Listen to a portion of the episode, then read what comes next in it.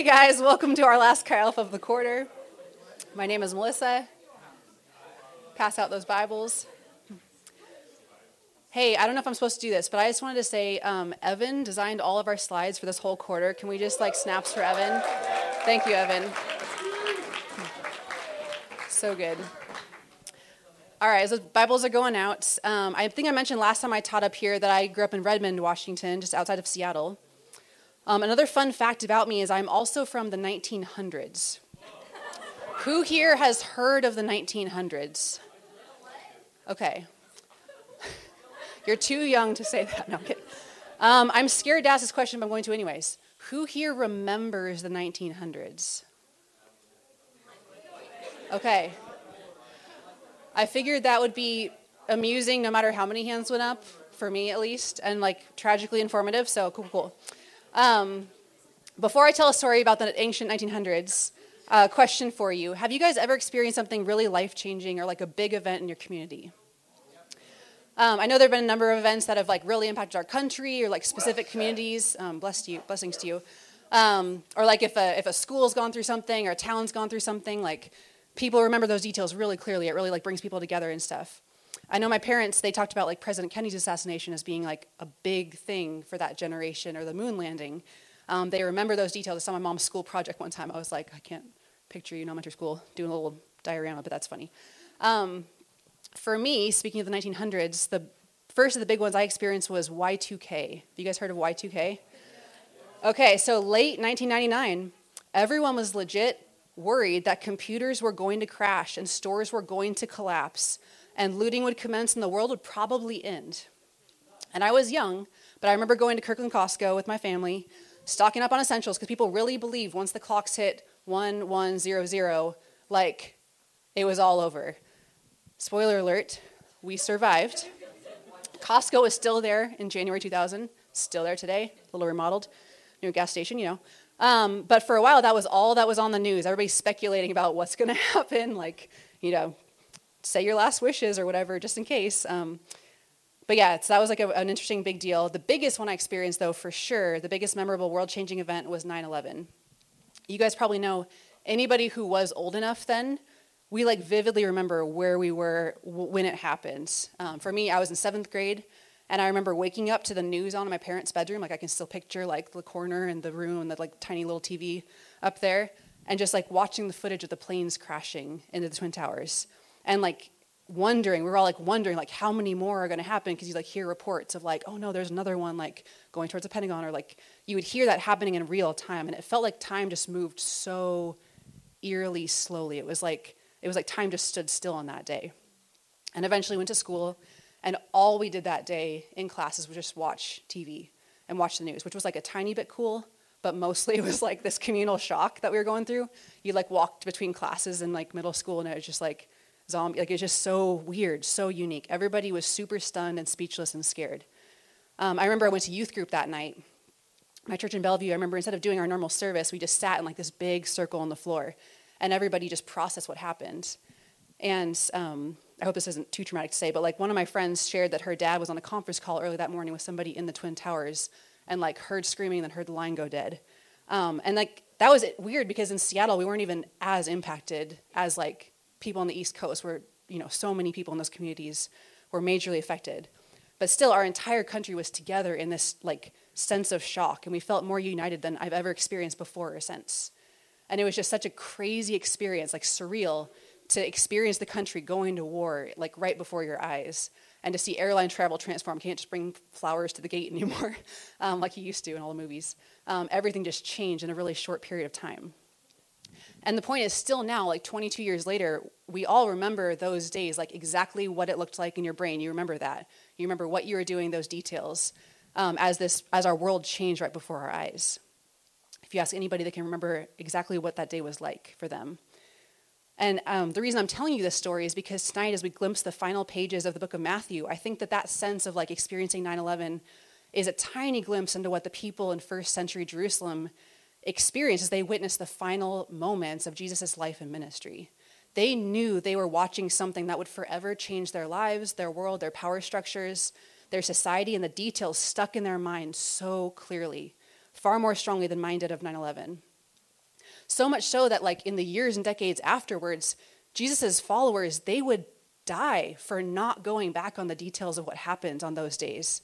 Even when all the powers and the government and everybody, like, they had nothing to gain on this world. Like, they had everything to gain by, by changing their story and backing out and saying, no, that didn't actually happen. They would not do that. They went to their deaths to defend and, like, stick to the details of those stories. Um, they held onto those details and the truth even when it cost them everything. And those details really stuck in their minds. So, Tonight is our last message from the, the Gospel of Matthew. We're going to read the end of the book tonight, you guys. I feel like that was really heavy. it's like, sorry if it's kind of heavy, but um, it's going to be a cool, a cool night to finish out the book. So, as a reminder, what we're studying is this carefully crafted, detailed research biography about Jesus' life and ministry. It was authored by Matthew, one of the 12 disciples of Jesus who followed him for his whole ministry on earth. And among many things, Matthew's writing to answer the question Is Jesus the Messiah?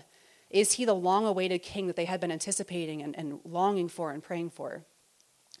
By this point, we've seen dozens and dozens of references in Matthew's account, hyperlinking back to moments in Israel's history and biblical history where prophets spoke of something that was going to happen someday, and Jesus fulfilled it. Moses' life and story, Jesus and Israel's life and story, Jesus mirrored and fulfilled perfectly. And it's really clear by this point of our story tonight that Jesus has fulfilled more ancient prophecies and promises than anyone else imaginable. Last Chi Alpha, Caden taught a really awesome message capturing what Jesus' life and ministry have been culminating toward. Jesus says he's going to die as a ransom for many. He is the new Passover lamb whose broken body and shed blood would make the way for us being saved from death and freed from slavery to sin. And that his body and blood would invite us into a new covenant with God, where we can become his people and live in a new freed way in his kingdom. So, tonight, as we finish out the story, um, I just wanted to recap kind of what happened from when Caden left off to where we're going to pick up tonight. So, recapping the last kind of day or so in Jesus' life um, in chapter 26. And just a heads up, there's a little bit of dark stuff that happens and some hard things, but that's because this is a real story, and the biblical authors don't really put like a, a happy filter over things. They, they stick to the truth. Um, and so, just a few of the things that have happened leading up to where we'll pick up the story tonight in 2711. Um, so Judas, one of Jesus' 12 disciples, he made a sneaky backdoor deal to betray Jesus. Spoiler alert, he was the Among Us imposter in that very historically accurate painting that we saw last time. So he, he promised to betray his friend and king for 30 pieces of silver. And then Jesus predicted that Peter would deny him three times. Peter's like, no way. Jesus is like, yeah, way, you're going to do. Um, then Jesus led his disciples to the Garden of Gethsemane to pray, and he prayed earnestly to God about what's about to go down. He prayed about the sacrifice he knew he was going to have to live out. And the disciples fell asleep twice, which was an L twice. But Jesus stayed on mission, and he's like, All right, guys, rise, let's go. Here comes my, my betrayer. Then in verse 47, Judas walks up leading this huge armed crowd, like fully armed, to arrest Jesus. Judas went up and said, Greetings, Rabbi, and kissed Jesus. And that was a signal for the mob to arrest him. That's when Peter cut off a guy's ear, like um, Caden mentioned, trying to protect Jesus. And Jesus tells him, Hey, Put your sword back in its place. Because I'm telling you, all who draw the sword will die by the sword. Jesus says, Do you not think I cannot call on my Father, God, and he will at once put at my disposal 12 legions of angels? Pause. I try to avoid math when possible. I think I've told you this before. But Tim did the math, and that's over 60,000 angels. Jesus saying, like, don't you realize I don't need your sword? Like, I could call God, and he would, like, dispose those guys right like that for me. And then he keeps going, but then how would the scriptures be fulfilled that say it must happen in this way? Then the disciples all bounced, they all deserted him and fled, and Jesus is left alone and captured. After that, Jesus was put on trial before the high priest, the religious high priests, and they brought in tons of false witnesses and tried to trap Jesus, but Jesus never, ever budged. And the high priest forced Jesus into a corner. He said, Hey, admit under oath, are you the Messiah? Are you the Son of God? And Jesus says he is, and he says, You'll actually see the Son of Man sitting at the right hand of the Mighty One and coming on the clouds of heaven.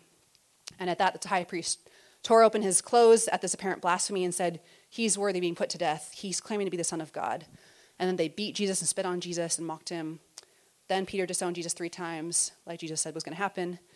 Um, and at the start of chapter 27, um, Judas, the impostor, he got really intense buyer's remorse and he tried to give back the pieces of silver to the chief priest that he betrayed Jesus to. And he's, he says, I have sinned. I have betrayed innocent blood. And they say, That's on you, bro. So Judas goes away and, and he kills himself in his intense regret and agony. Um, so that's a lot of intense things that have just happened um, as we're picking up the story tonight. But we're going to begin reading in 2711, um, where Jesus is going to go on trial before the Roman governor Pilate. So remember, we got the Jewish religious elite, like those authorities who have already put him on trial, they've already sentenced him to death. And then we also have the occupying Roman Empire guys, and so he's now going to be on trial in front of the governor there. So we're going to read 2711 all the way through the end of Matthew. So, guys, buckle up. It's going to be a few minutes of reading straight, but this story is too good to skip any of. So we're just going to read the rest of it. Meanwhile, Jesus stood before the governor, and the governor asked him, Are you the king of the Jews?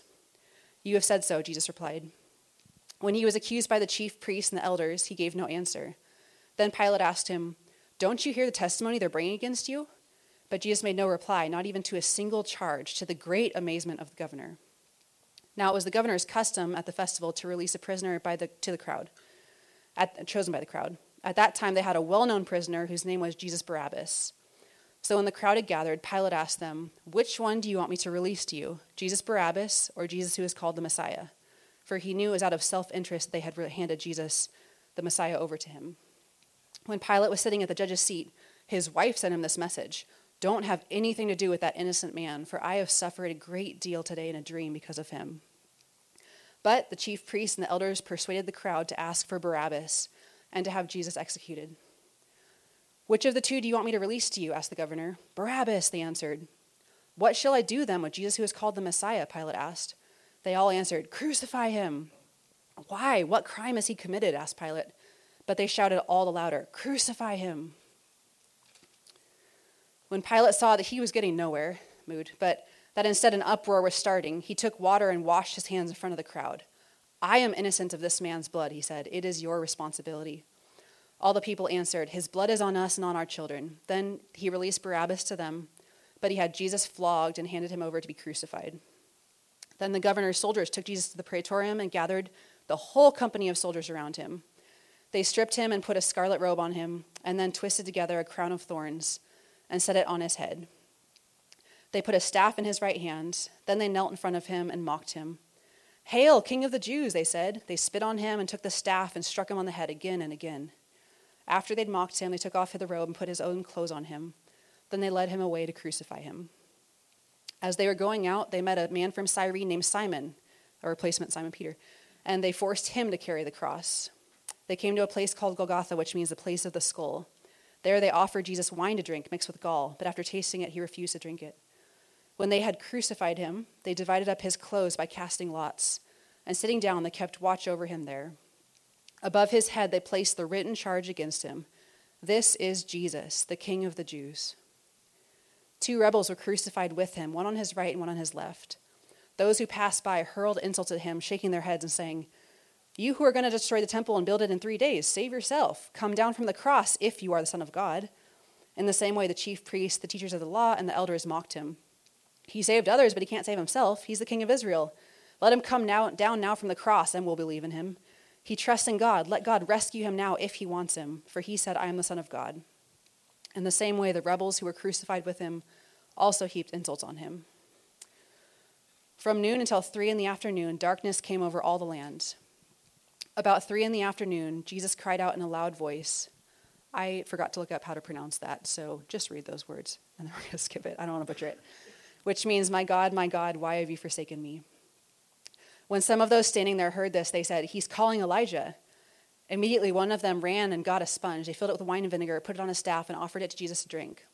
The rest said, Now leave him alone. Let's see if Elijah comes to save him. And when Jesus had cried out again in a loud voice, he gave up his spirit. At that moment, the curtain of the temple was torn in two from top to bottom. The earth shook, the rocks split, and the tombs broke open. The bodies of many holy people who had died were raised to life. They came out of the tombs after Jesus' resurrection and went into the holy city and appeared to many people. When the Roman centurion and those who were with him, who were guarding Jesus, saw the earthquake and saw all that had happened, they were terrified and exclaimed, Surely he was the Son of God. Many women were there, watching from a distance. They had followed Jesus from Galilee to care for his needs. Among them were Mary Magdalene, Mary the mother of James and Joseph, and the mother of Zebedee's sons. As evening approached, there came a rich man from Arimathea named Joseph, who had himself become a disciple of Jesus. Going to Pilate, he asked for Jesus' body, and Pilate ordered that it be given to him. Joseph took the body, wrapped it in a clean linen cloth, and placed it in his own new tomb that he had cut out of the rock. He rolled a big stone in front of the entrance to the tomb and went away. Mary Magdalene and the other Mary were sitting there opposite the tomb. The next day, the one after preparation day, the chief priests and the Pharisees went to Pilate. Sir, they said, we remember that while he was still alive, that deceiver said, After three days I'll rise again. So give the order for the tomb to be made secure until the third day. Otherwise, his disciples may come and steal the body and tell the people that he's been raised from the dead. This last deception will be worse than the first. Okay, take a guard, Pilate said. Go make the tomb as secure as you know how. So they went and made the tomb secure by putting a seal on the stone and posting the guard. After the Sabbath, at dawn on the first day of the week, Mary Magdalene and the other Mary went to look at the tomb. There was a violent earthquake, for an angel of the Lord came down from heaven and, going to the tomb, rolled back the stone and sat on it. His appearance was like lightning, his clothes were white as snow. The guards were so afraid of him that they shook and became like dead men. The angel said to the women, Do not be afraid, for I know that you are looking for Jesus, who was crucified. He is not here, he is risen, just as he said. Come and see the place where he lay. Then go quickly and tell his disciples, He has risen from the dead and is going ahead of you into Galilee. There you will see him. Now I have told you. So the women hurried away from the tomb, afraid yet filled with joy, and ran to tell the disciples. Suddenly Jesus met them. Greetings, he said. They came to him, clasped his feet, and worshipped him. Then Jesus said to them, Do not be afraid. Go and tell my brothers to go to Galilee. There they will see me. While the women were on their way, some of the guards went to the city and reported to the chief priests everything that had happened. When the chief priests met with the elders and devised a plan, they gave the soldiers a big sum of money, telling them, You are to say his, his disciples came during the night and stole him away while we were asleep. If this report gets to the governor, we'll satisfy him and keep you out of trouble. So the soldiers took the money and did as they were instructed, and this story has been widely circulated among the Jews to this very day. Then the eleven disciples went to Galilee to the mountain where Jesus told them to go. When they saw him, they worshipped him, but some doubted. Then Jesus came to them and said, All authority in heaven and on earth has been given to me. Therefore, go and make disciples of all nations, baptizing them in the name of the Father and of the Son and of the Holy Spirit, and teaching them to obey everything I've commanded you. And surely I'm with you always to the very end of the age. Thanks for sticking with me. That was a lot of reading, but this is like the only time I've, I've read that aloud without crying in my practice for this message. So um, I want to, in this moment, just recap some of the most important things, or some of the things that we just read about. Um, I noticed that Matthew includes so many reactions of real people as they witness what happened in these days. So I just want to review those reactions um, to start. So, starting with the Jesus' trial before Pilate, Pilate gave the crowd a choice. We're talking about the crowd's reaction right now. He said, "Okay, guys, which prisoner do you want me to release to you?" On one hand, we have Jesus Barabbas, who we learn from Mark's um, gospel, his biography of Jesus, that Barabbas was an insurrectionist and a murderer. And then on the other hand, we have Jesus of Nazareth, the rabbi who is revealing himself to be the Messiah. The crowd had a choice between two Jesuses. And the crowd chose the murderer Barabbas, not the innocent Christ, to be released to them. And they condemned the innocent Christ to death by crucifixion. One thing that sticks out to me with this is it wasn't all the, relig- the Roman authorities and soldiers who killed Jesus. It wasn't only the Jewish religious elites who wanted who killed him. It was also the crowd, real people kind of like us who lived in Jerusalem who also screamed for his crucifixion. Normal people. Did you notice how everybody in this story is guilty basically except for Jesus? Did you hear all the whispers throughout the story, of people realizing in their gut, this guy is innocent? I mean, there's Judas going back to try to do, uh, like undo his, his deal. There's Pilate saying, This guy's innocent, I'm washing my hands of this. There's Pilate's wife. And just like our Passover lamb, when Jesus died, the sinner goes free. When Jesus died, Barabbas goes free. When he died, we go free. Everybody there was guilty. Everybody had blood on their hands, but that's the thing. By Jesus' death, redemption is offered to all. What happened to Barabbas is offered to every single one of us. Jesus' great Passover action, like Caden was saying, it kind of makes a way through the Red Sea of sin and death. And like Caden said, it's like a new Exodus inviting Barabbas and all of us to walk through to freedom. What about the Roman soldiers' reactions? How did they respond to Jesus? Well, we saw once Jesus was turned over to the soldiers, they, they cruelly mocked him. They dressed him up as like a parody king, with things like a crown made of thorns, ouch, and a staff in his hand that they just hit him on the head a bunch with. They mocked him and beat him and showed him exactly what the Roman Empire thinks of any other would be kings.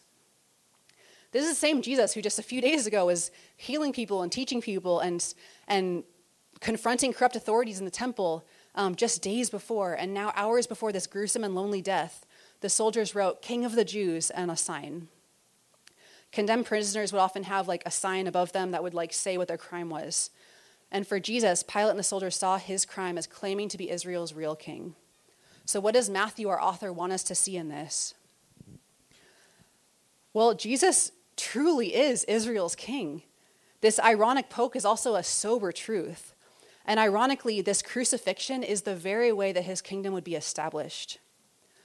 Just like Jesus predicted back in chapter 20, when I preached on last time, to James and John's like super overeager mom, he was in fact enthroned um, with someone on his right hand and his left, but the throne he had in mind was this cross. Why? Why does God's kingdom need to be established this way? As one of my commentaries that I read said, if it's God's kingdom, it would come about by God's means. And the means the one true God chooses to use are the means of self giving love. Friends, our God is a God of self giving love. This is his way. We see Jesus die on the cross as he publicly predicted multiple times. This is Jesus. This is my king. This is the king of the Jews, the king of all creation. The next on the list of reactions that we see is an interesting one.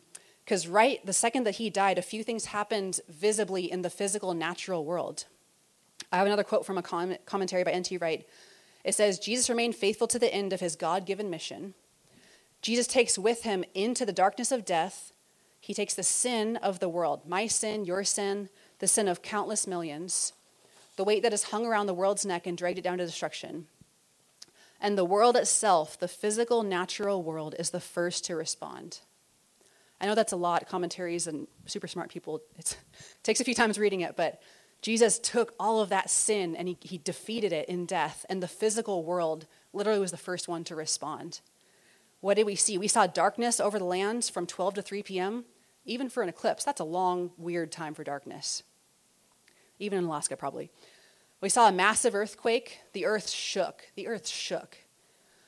The huge, another commentary said it was like seven story tall building, this incredibly huge curtain in the temple was spontaneously torn from top to bottom. Um, and I'll explain more about that later. Dead people rose from their graves. That's wild. That's, that's one of the oddest things I've ever read in the Bible, I have to say. And one of the things it shows, it shows the very first evidence that Jesus had accomplished his mission. He defeated death and it shows us our future resurrection hope. Jesus' death and resurrection is the key to new life. It's our hope of, of resurrection and to one day everlasting life. Jesus' death changed the shape of our world. The next reaction in the list, um, the soldiers who crucified him, they had like a, a 2.0, a follow up reaction worth noting. Remember, this is the Roman Empire. This is their job. This isn't their first day on the job. Like, they were very good at killing threats to Rome.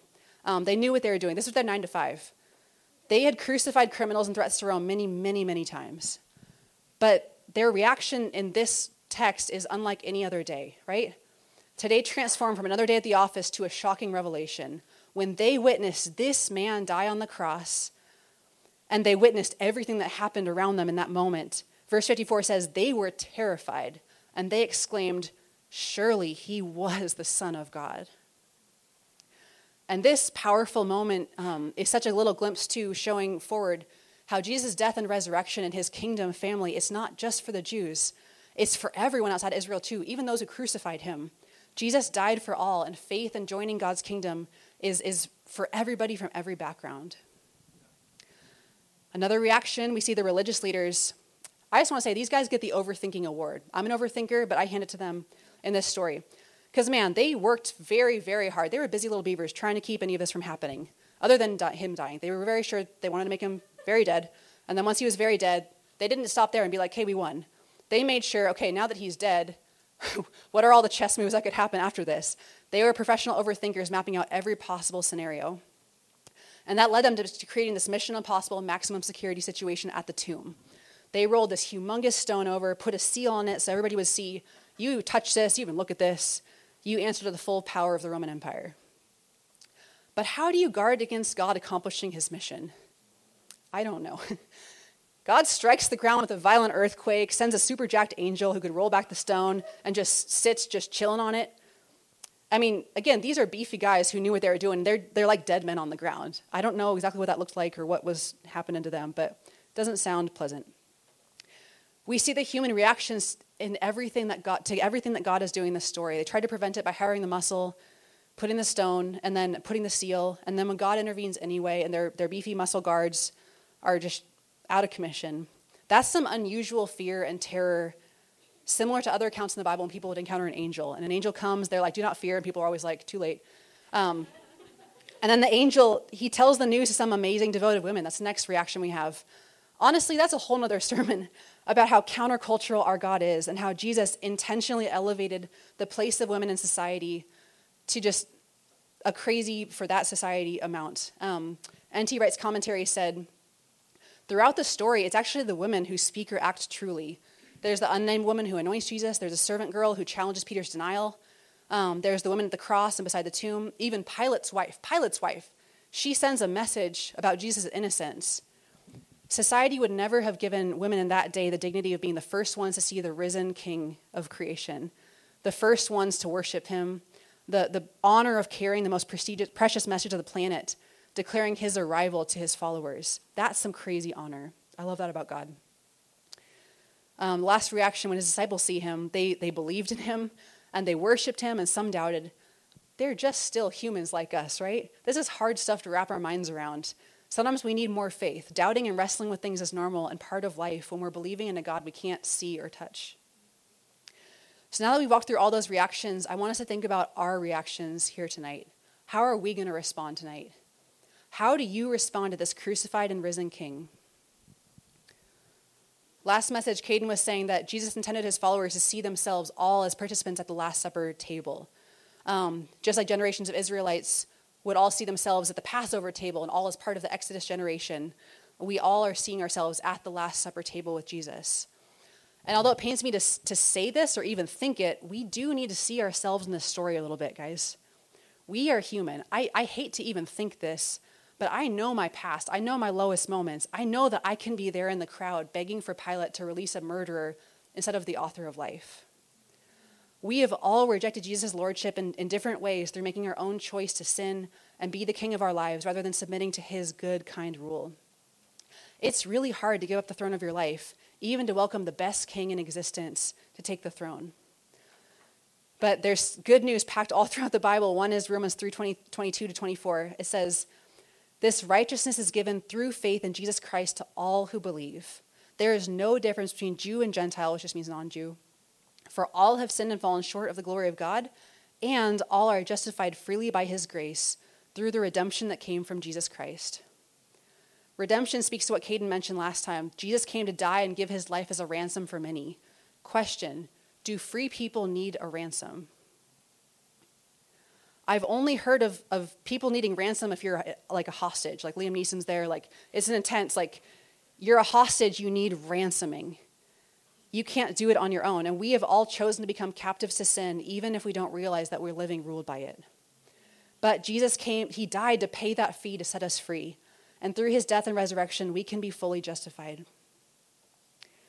What else does this story mean for us tonight as we, as we respond? There are literally millions of nuances to this story, and, and it takes a joyful lifetime of learning to live out and, and understand the freedom, life, and victory that Jesus accomplished through his death and resurrection. It never gets boring. Um, but just two things I want us to focus on tonight um, before we close. The first is that we live in a torn curtain world.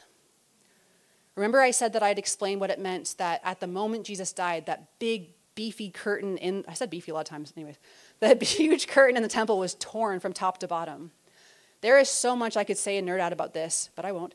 Um, but in essence, Jesus' death and resurrection, it meant an end to the old temple system. That system was a miniature pointing to what Jesus would actually fully do. Jesus had already de- declared judgment over the temple a few days before, which Tim talked about in his message a few weeks ago. And like I said, in that old system, there were these massively tall, thick curtains that separated people from the presence of God. Otherwise, people would die by encountering God's holy, incredible presence in our sinful state. But when Jesus died, that massive curtain was split in two from the top to the bottom, um, which points that it was, it was God's action in tearing it open. There are so many things that this symbolizes and points to. Just like every single ounce of Jesus' life and ministry is just, is just dripping in context and meaning. My favorite verse about this, though, um, that I'll give you guys tonight is Hebrews 10 19 through 22. It says, Therefore, brothers and sisters, since we have confidence to enter the most holy place, that place where God's presence dwelled, um, we have confidence to enter there by the blood of Jesus, by a new and living way opened for us through the curtain that is his body. And since we have a great high priest over the house of God, not the corrupt high priest who like paid a bunch of false witnesses, but the true high priest revealed to be Jesus. Since we got Jesus as our high priest, let us draw near to God with a sincere heart with the full assurance that faith brings, having our hearts sprinkled to cleanse us from a guilty conscience, and having our bodies washed with pure water. That blood of our Passover lamb purifies us and frees us from slavery to sin and the stain of sin. Jesus' death has opened the previously limited presence of God to us because he came to us. God in a Abad came to us. He brought God's kingdom right to our toes, he brought it right to us. And he died the death needed to bear our sin and evil and wickedness of our world and usher in God's new way. Friends, if you believe in him, there is nothing that separates you from the presence of God anymore. There is nothing that separates you from God's full, unlimited love anymore. There's so many verses that I could go to, just two off the top of my head that I wrote down are in Romans 8. Romans 8, 1 through 3 says, Therefore, there is now no condemnation for those who are in Christ Jesus, because through Christ Jesus, the law of sin, of the Spirit who gives life, has set you free from the law of sin and death. For what the law was powerless to do because it was weakened by sinful flesh, um, God did by sending his own son in the likeness of sinful flesh, aka God Nabad, um, to be a sin offering. And Romans 8 ends by saying, um, verses 31 through 39, I'm just going to summarize it because it's long. It says, If God is for us, who can be against us? He who did not spare his own son, but gave him up for us all, how will he not also, along with Jesus, graciously give us all things? What could separate us from the love of Christ? And he gives us huge list of things, and then the answer is no. Um, nothing, and all these things were more than conquerors through him who loved us.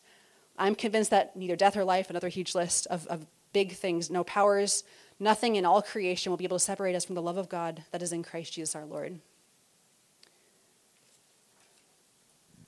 If you have put your faith in Jesus, the crucified and risen Lord, then you have died with him and you live with him. Nothing can separate you from the full love of God. Do you truly believe that? Personally, you guys, I'm so glad to live in a torn curtain world. Jesus' love is better than anything else in this life, and although I didn't deserve to be set free, I deserve to die. I'm so grateful that our God, his love is countercultural, it's otherworldly. He gave his own self in love for us. This is our King. The very last thing that this means to us um, before we wrap up very soon is that we join Jesus' story and build his kingdom. So at this moment, you guys, our next steps, like in applying this message, they kind of are different depending on where we're at tonight. So I kind of have three different categories. The first one is if you're somebody who's like been exploring Jesus this quarter, um, right now, as Matthew's testimony has just concluded, he's he just put down the pen, he's done with his story. I'd ask you, think about where are you at tonight?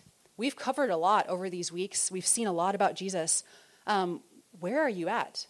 Where are you at in thinking about him, believing in him? Do you see him the way that Matthew and the other eyewitnesses des- describe him as? What do you think? Where are you at tonight? Um, have you embraced the truth of his victory? So, like, this is the one I just talked about um, in the point number one. If you're somebody who believes in Jesus, do you realize that nothing separates you from his love? Do you realize that you're living in a torn curtain world? There's not a filter or barrier between you and God's love anymore if you're like yes to one and yes to two, then this is where the second point is for us. If you're somebody who believes in him and right now you're living in Jesus' life and love, then our next step is to find ourselves right there on the mountain with Jesus' 12 dudes at the beginning of chapter 28, or the end of chapter 28. Um, as the worship team comes on up, um, the book ends by showing how Jesus handed the baton off to the disciples. He always planned it to be this way. Um, he hands, he commissions them to continue the ministry that he began multiplying disciples among every nation and tribe and tongue and people group on this planet. And Jesus says in Matthew 28 through 18 through 20, all authority in heaven and on earth has been given to me. Therefore, go and make disciples of all nations, baptizing them in the name of the Father, the Son, and the Holy Spirit, teaching them to obey all I've commanded you. And surely I am with you always to the very end of the age. Jesus intends us to actively join his kingdom mission. We get to be disciples who make more disciples. We get to share to every culture and corner of this earth about the good king who died for us. We join his life and live the new way of humanity and disciple making that he initiated. We get to make his kingdom known, share the story, talk about the God who's changed our lives. This is the great commission that he gave us. This news is just too good to sit on. So, as we close tonight, I want us to think about our response to this crucified and risen King Jesus. Um, I kind of just briefly talked through those, but just put the reflection questions up on the screen um, and just choose the one that um, you want to journal about tonight. So, what is your response? First one is, what do you think of Jesus? If you're still checking out what you think of him and following him, just write out your reactions to this events in the story and, and what you see in his character, his, his culture, his ways. Second one is, what does the torn curtain reality mean for you? Do you believe that nothing separates you from his love? And if you believe it in your head, are you living it in your life, in your heart? And last one is, how will you join his kingdom mission? How can you grow as a disciple who makes more disciples? There are so many possibilities for that. I mean, just a couple that I'll list. Um, sorry, worship team. Um, you might be like, okay, this quarter, I went to core like three times. Maybe next quarter, instead of like going to core if it works out, I'm gonna like do my homework around core. I'm gonna go home to the west side around core. I'm gonna like commit to be there every week so I can grow. You might be like, I'm gonna go to discipleship class and learn all of the things that blew Brandon and Caden and everybody else's minds. Um, you might be like, hey, I'm to go home for Christmas. I need to tell my family, I need to tell my old friends why I'm different now and what has to change in my life and in my activities when I go back to my old context. There might be somebody that in your classes or a coworker that Jesus wants you to start spending time with and investing in and sharing um, about Him with. There's, there's so many possibilities. I just want to give you guys a few ideas. And I will pray as we transition to worship and journaling. King Jesus, um, I honestly don't even know how to pray to summarize what we just read about and, and what you did. Um, you are so good. I just want to worship you for being a God who, of self giving love, um, someone who didn't consider everything that you had as something to like keep, but you chose to like downsize your divinity into humanity and just become like us so that we could finally be become like be able to be join a relationship with you again, come into your family, be reconciled and set free. Thank you for redeeming me and paying the, the ransom for me and for all of us here tonight. I pray you'd help all of us process where you're, you're speaking to us, King Jesus. Um, you, you're still the king, you're still on the throne. I pray that you would just be working in each of our minds and hearts as we process um, how you want us to hear you, how you want us to respond to you, and, and live for you. Praise your name. Amen.